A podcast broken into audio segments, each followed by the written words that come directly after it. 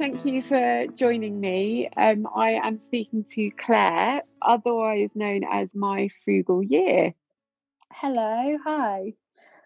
Um, so, thank you for finding the time to chat and to record with me. Um, and I thought, well, for people that perhaps haven't heard of My Frugal Year or aren't familiar with you, would you be able to introduce yourself?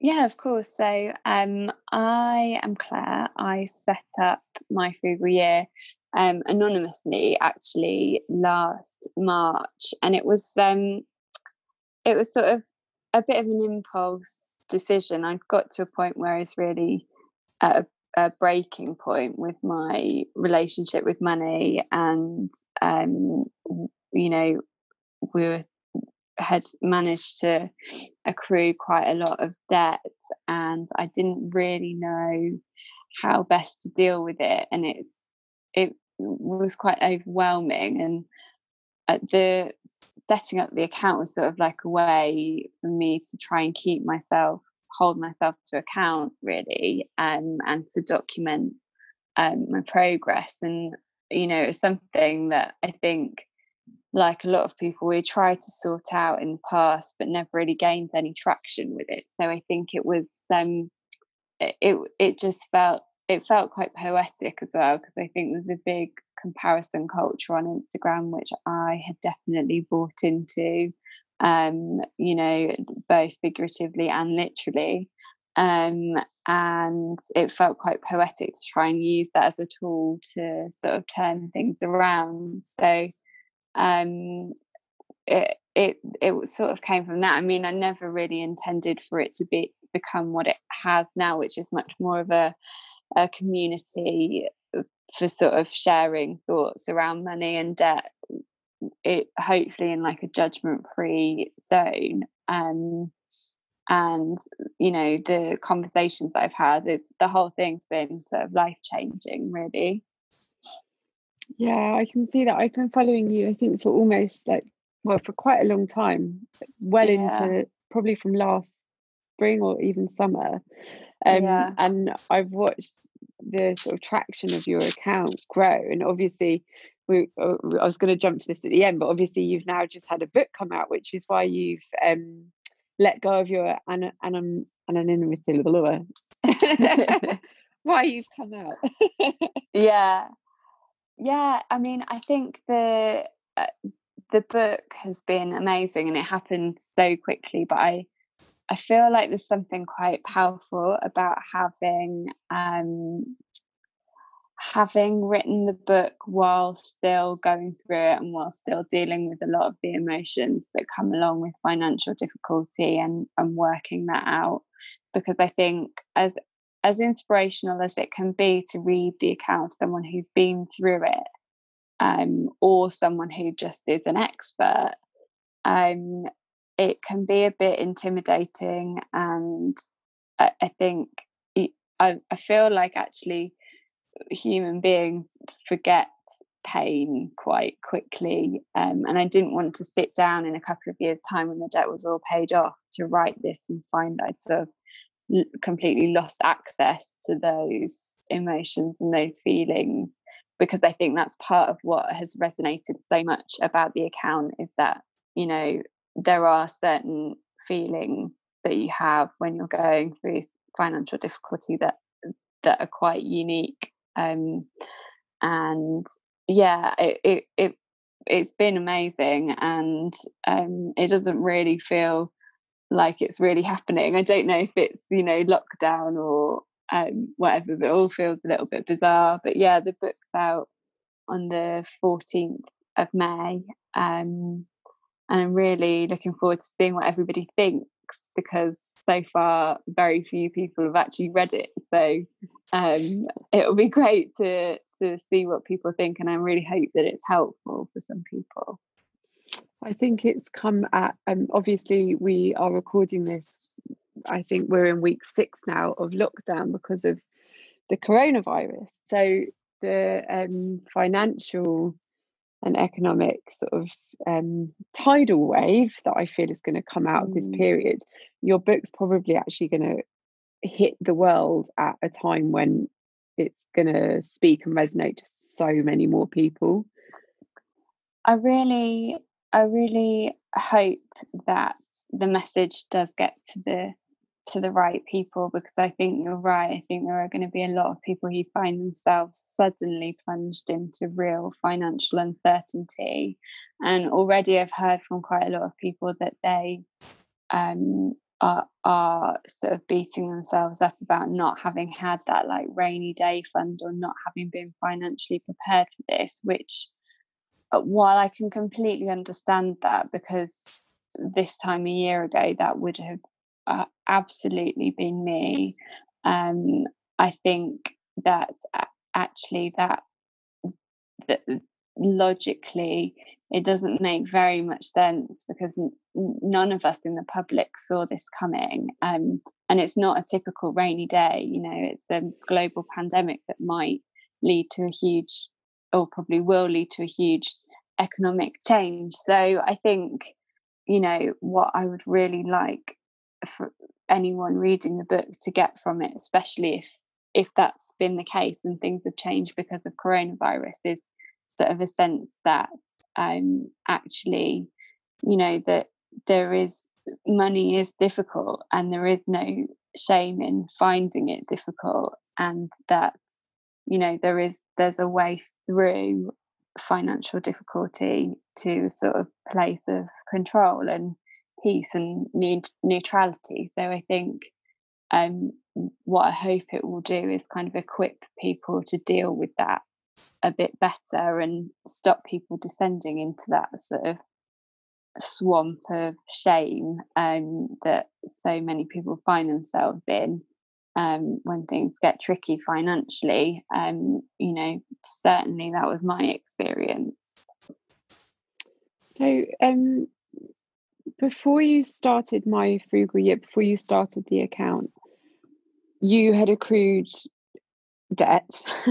Yeah. um, how how did you? I mean, I think, I think, I mean, everyone I know has debt to some mm. extent, um, and actually, we've we've had a lot of ups and downs financially in our my little family unit over the past sort of six to eight months or maybe actually probably longer but mm. really kind of come to light and i think that's when i really started your account just really started speaking to me because a lot of what you speak about on there is about the feeling and that that can then inform how you respond to the to the debt or the money you know but it really stems from your your emotional response and i was feeling um loads of shame and and loads of judgment on myself. Um, how did you? What did your life look like before you started the account?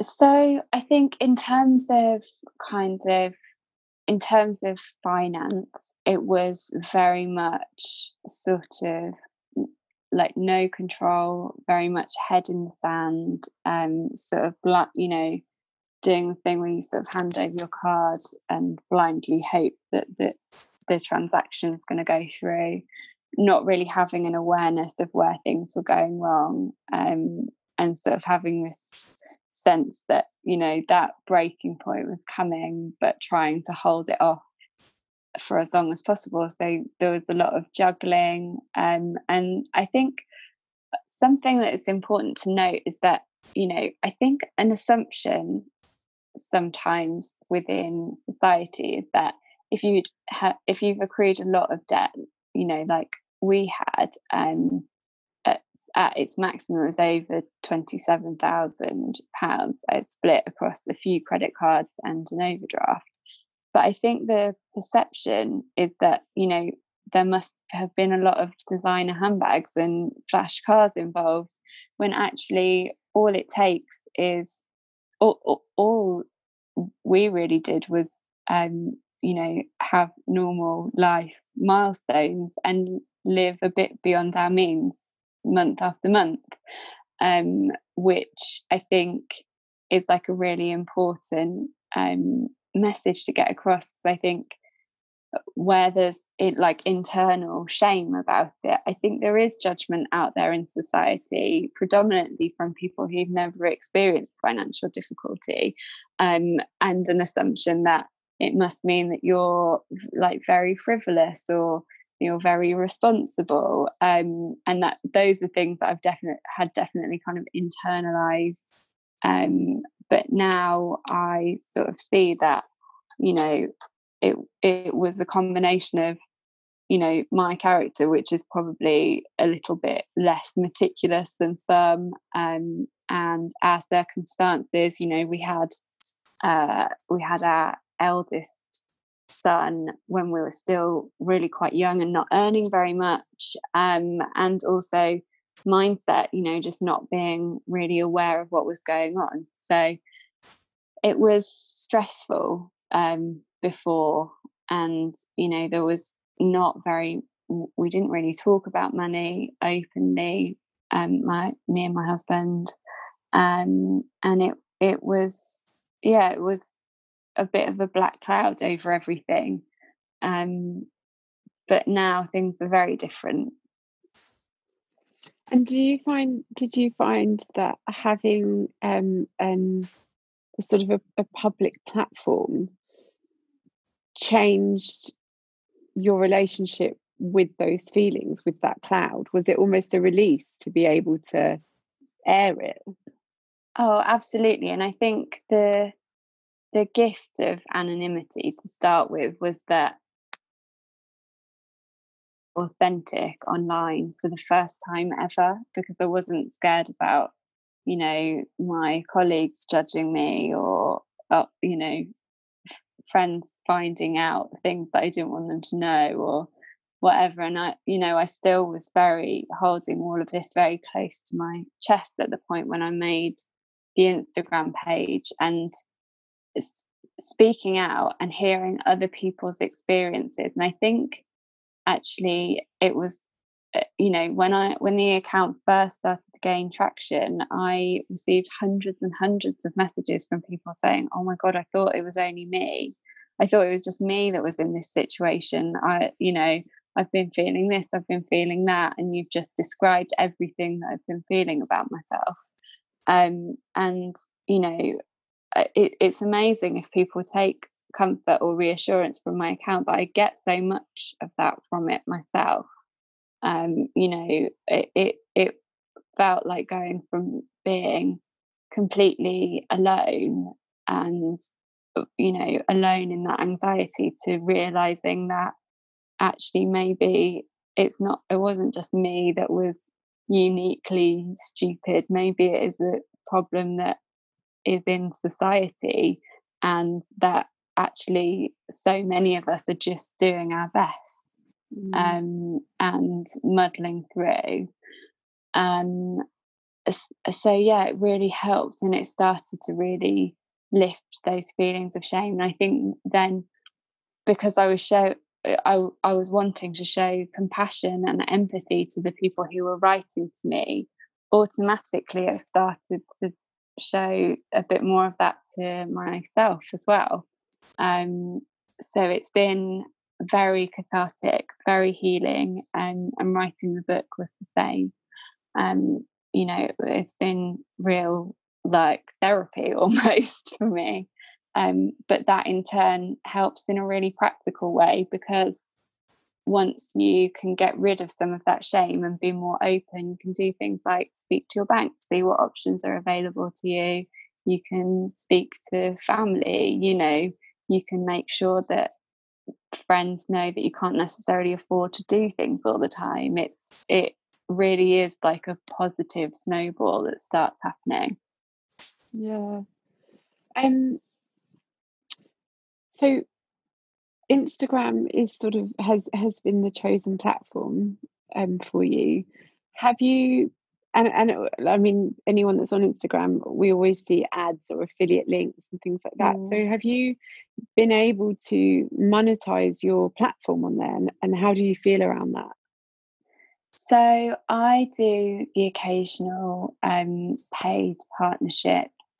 I don't I don't disagree with it in principle. I think that it is you know a sort of similarly to magazines and other places where content is you know free content is supported by paid advertising um, it's very much um, you know that's a convention that that happens. I think my issue is with the sort of lack of regulation. I think it needs its own regulatory body um, and with a lack of transparency. So um, you know i will only work with brands who have a genuine uh, you know affinity and where i think that i can work with them to make something useful for the people who follow me.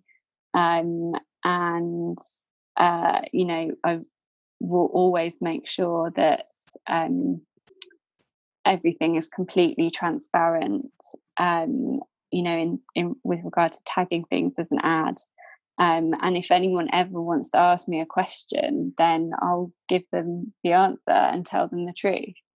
Um, and I think that's, you know, where we're lacking kind of regulation or proper regulation from the ASA. You sort of have to make up, if you're going to advertise, you have to make up your own personal policy um, and stick to it. And that's what I've done.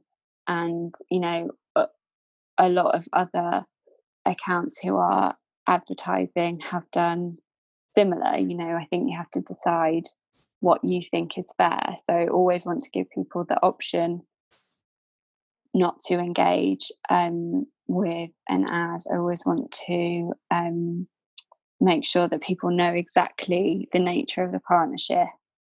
Um, but also, you know, they're very lucrative for the amount of time that goes into them. There's absolutely no denying that. And, you know, I'd question anyone who said that they weren't. So, um, for the time being, 10% of all of my ad revenue is going to charity, and I decide partnership by partnership. Um, and it will be more, hopefully, up to 50% as and when that's something that I can afford, um, because it feels like the right thing to do. That's really wonderful. I think, um, yeah, that's really admirable that you do that. Um, so you've said that your followers have confided in you a lot, um, especially when you first launched the account. So there's obviously, I mean, hundreds of thousands of people sort of dealing with their own situation of debt mm. in all its intricacies. Do you remember having any kind of education around finance as you were growing up or? To be honest not really. I mean I, you know there were like a couple of conversations with my dad or other family members when i was really young uh, but nothing really comprehensive and definitely nothing at school.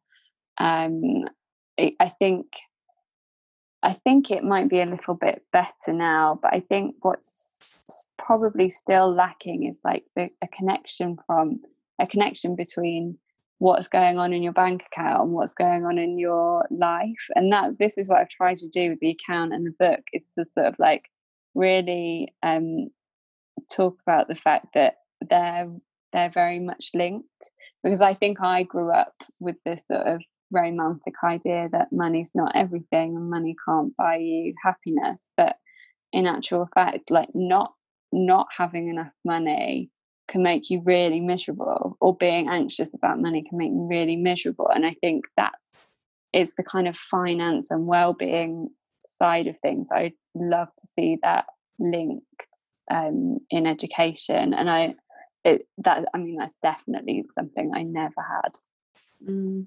Is it something that you're going to um, instill in your children as they grow older? So, like my yeah, I was just sorry. My eldest is seven now, and we um, he wanted one of these GoHenry cards for his seventh birthday, which is like a, a child's debit card essentially, mm. and you can put money on it, and then they can spend it in certain stores. And I had a real sort of a bit of a battle with myself about it. Like, do I want my yeah. seven year old son to have a bank card because it doesn't feel like money? He's like, he doesn't yeah. understand the concept of how money gets onto it. It's just this kind of like golden ticket that, mm. you know, yeah. so it, it's something that I've children, you know, do you plan to teach your children about finances as, as it's been such a big part of your journey?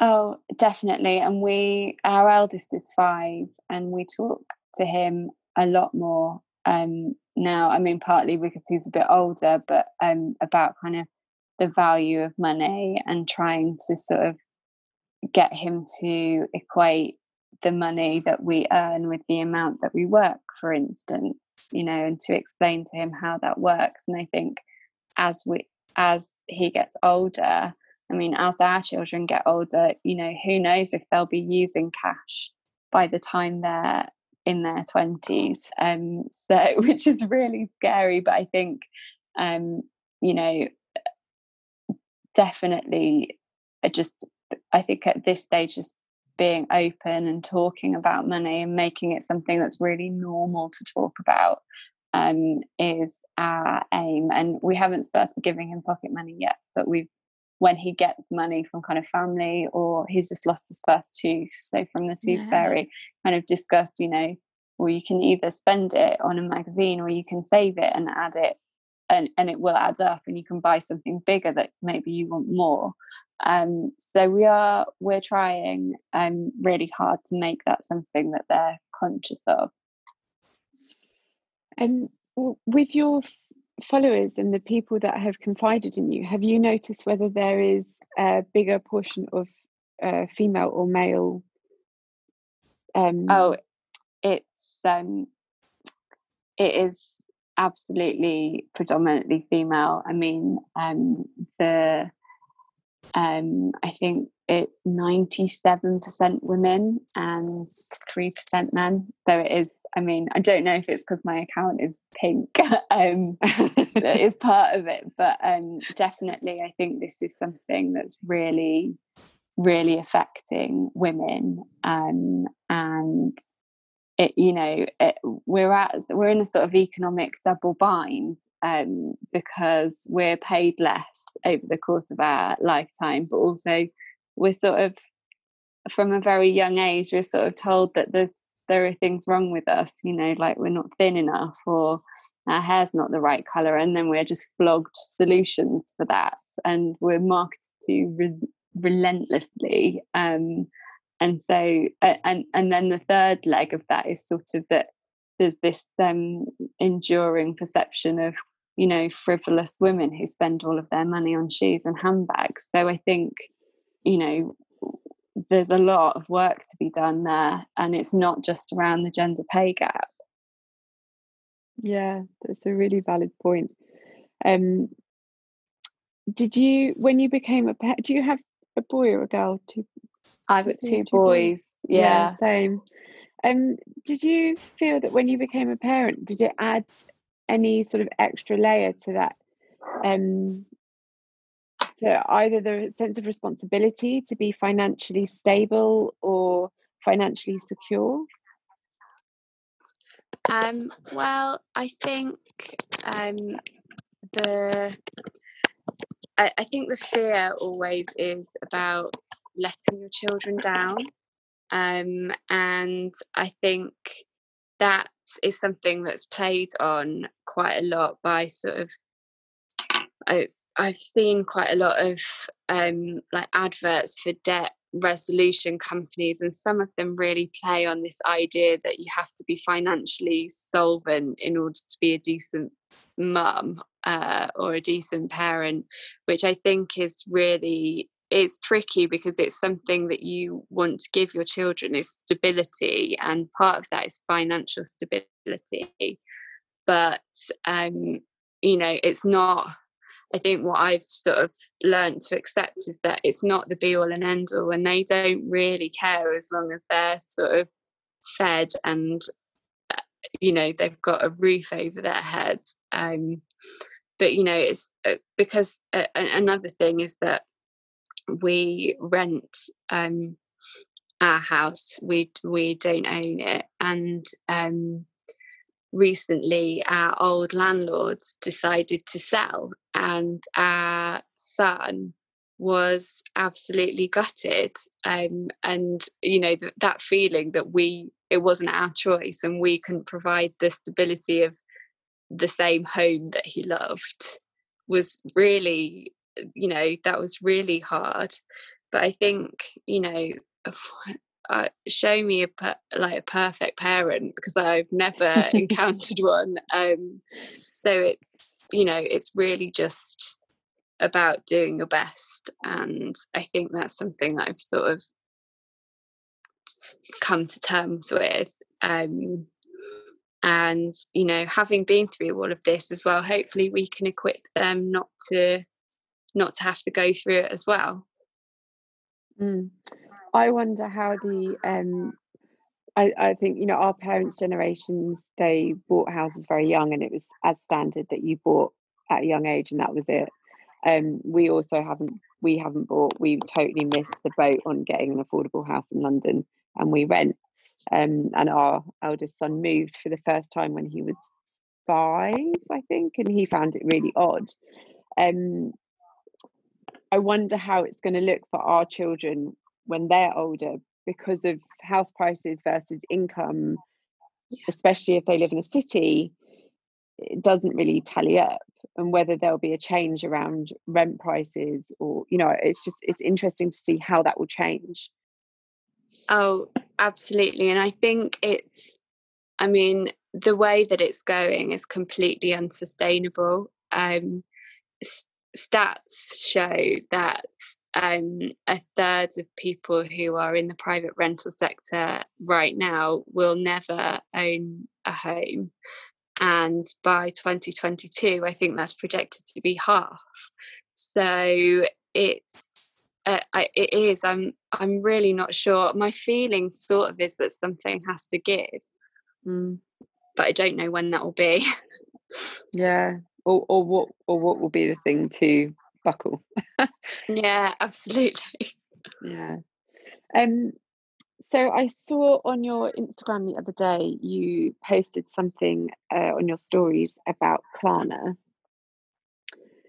Could you how could you explain what Klarna is um, and how you feel about providers like Klarna?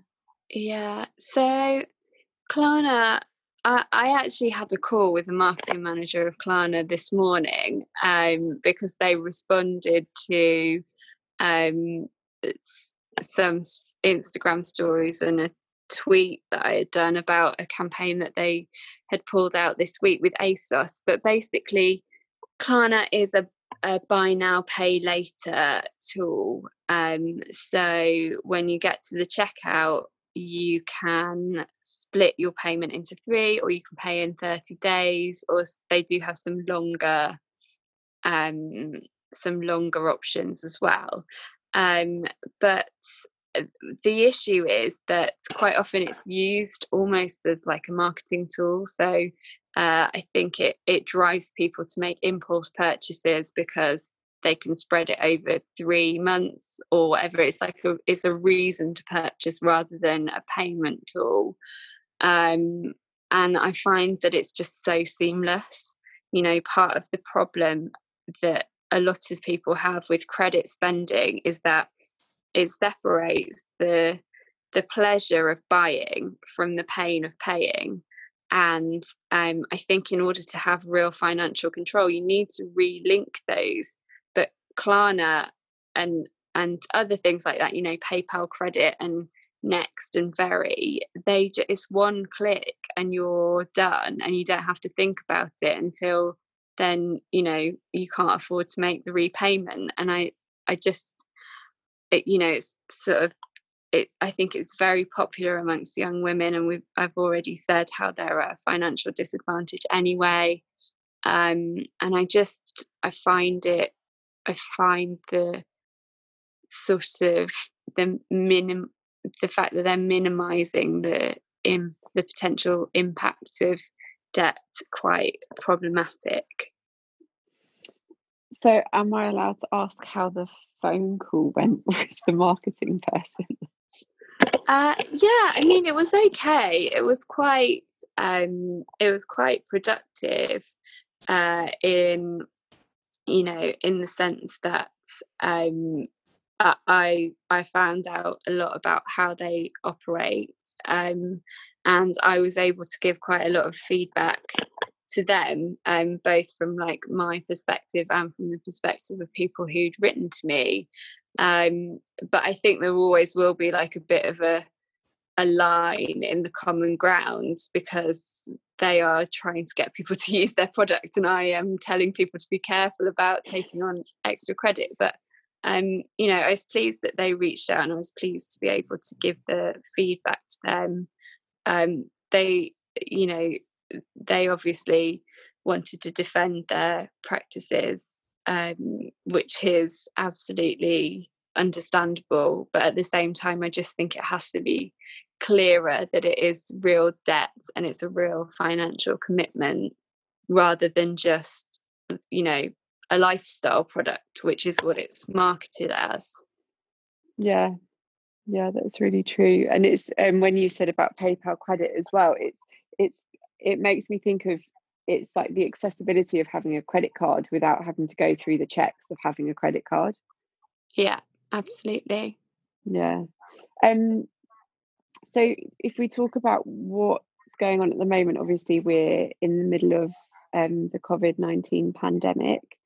Um, there's been a fair amount of support offered out by our government across mm-hmm. certain sectors, and, and then it's obviously affecting people differently what's happening. Do you have any sort of opinion on the support, the financial support that has been offered out to people, either in a freelance basis, perhaps even from like a landlord's point of view or a tenant point of view? Mm. I think I think there are I think there are some really good parts of it. Um, you know, my my husband has been furloughed, so the furlough scheme has, you know, really benefited us. But I do find that there are a lot of holes um, you know, particularly for self employed people. Um, I'm really lucky I haven't lost any work from this so far. Um, but if I did, I've been self employed for less than a year, so I wouldn't be able to claim anything um, apart from universal credit, um, which is obviously quite a complex thing in its own right. Um, but uh, yeah I, I, mean and and also with regards kind of it, it home ownership it seems like homeowners are able to apply for a mortgage holiday which i know there are complicating factors in that but actually for tenants it, you're sort of reliant on how much forbearance your landlords are willing to give you in terms of if you needed to take a rent payment holiday or um, you know ask for a reduction in rent um, and all they've really done is extend the notice period that your landlord has to give you to evict you from two months to three. So it's not much protection for tenants but you know I, don't think that tenants are a priority for this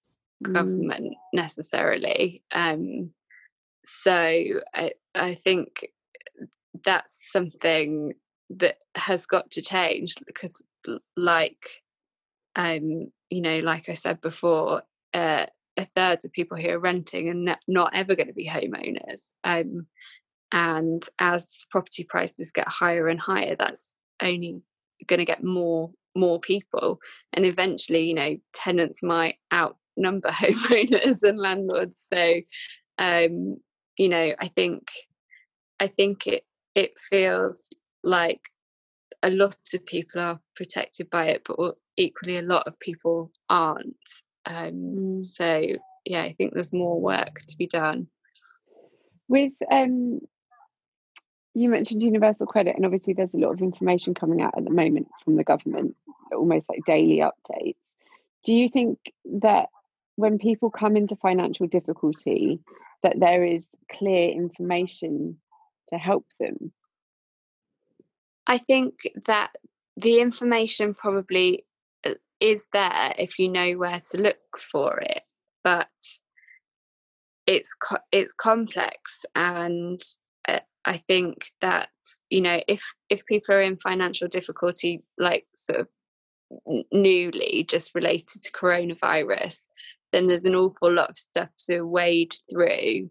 Um, but what I would say to anybody is to, you know, my go tos on stuff like this would be um, StepChange, which is um, a debt charity, or Christians Against Poverty, or Citizens Advice, um, rather than maybe going to .gov.uk because the the information that the organisations I mentioned have um, is much more specific and probably a bit more tailored to people in that situation rather than just being a huge information overload. Mm.